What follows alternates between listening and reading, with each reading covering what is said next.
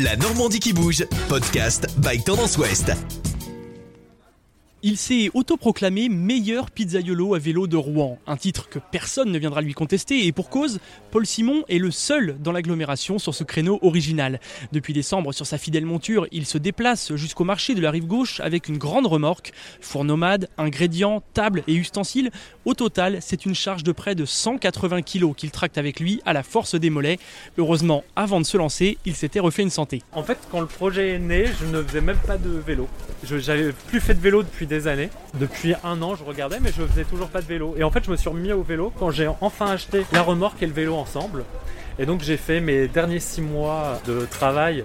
Donc, j'étais en vélo tous les jours, jusqu'à 28 km par jour. Aujourd'hui, la dépense physique est toujours conséquente, mais ce père de famille de 38 ans y a trouvé une certaine forme d'équilibre. C'est vrai qu'il y a quelque chose de très enfantin. Il y a une liberté avec le vélo.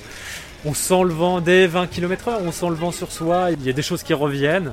Et même quand une journée est très difficile, même si le vélo taf est un peu difficile, le vélo permet quand même de rentrer un peu serein parce qu'on a un peu fait le vide. Avec la bicycletta, Paul Simon a aussi retrouvé une forme de liberté de s'installer où bon lui semble, mais aussi liberté de proposer des pizzas simples, la Vera Pizza Napolitana comme il le dit.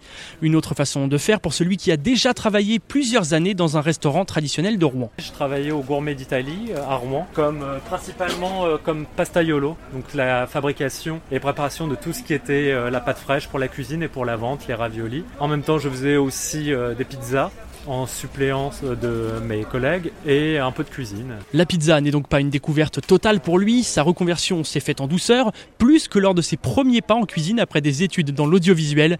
Mais il doit encore apprendre à jongler entre toutes les tâches et les casquettes d'un entrepreneur. La tête dans le guidon et dans la pizza, Paul Simon l'a même la nuit. Je fais le pétrissage à la main le matin, je mets mon réveil à 2h du matin pour la mettre en boule, pour qu'elle soit opérationnelle pour le travail. Là, avec les heures du marché, actuellement, c'est ça, c'est 2h du matin. Malgré les sacrifices, Paul Simon goûte le plaisir de voir ce long projet enfin aboutir. Et puis, au pire, dans les mauvais moments, il lui reste toujours son vélo pour s'aérer l'esprit. Podcast by Tendance Ouest.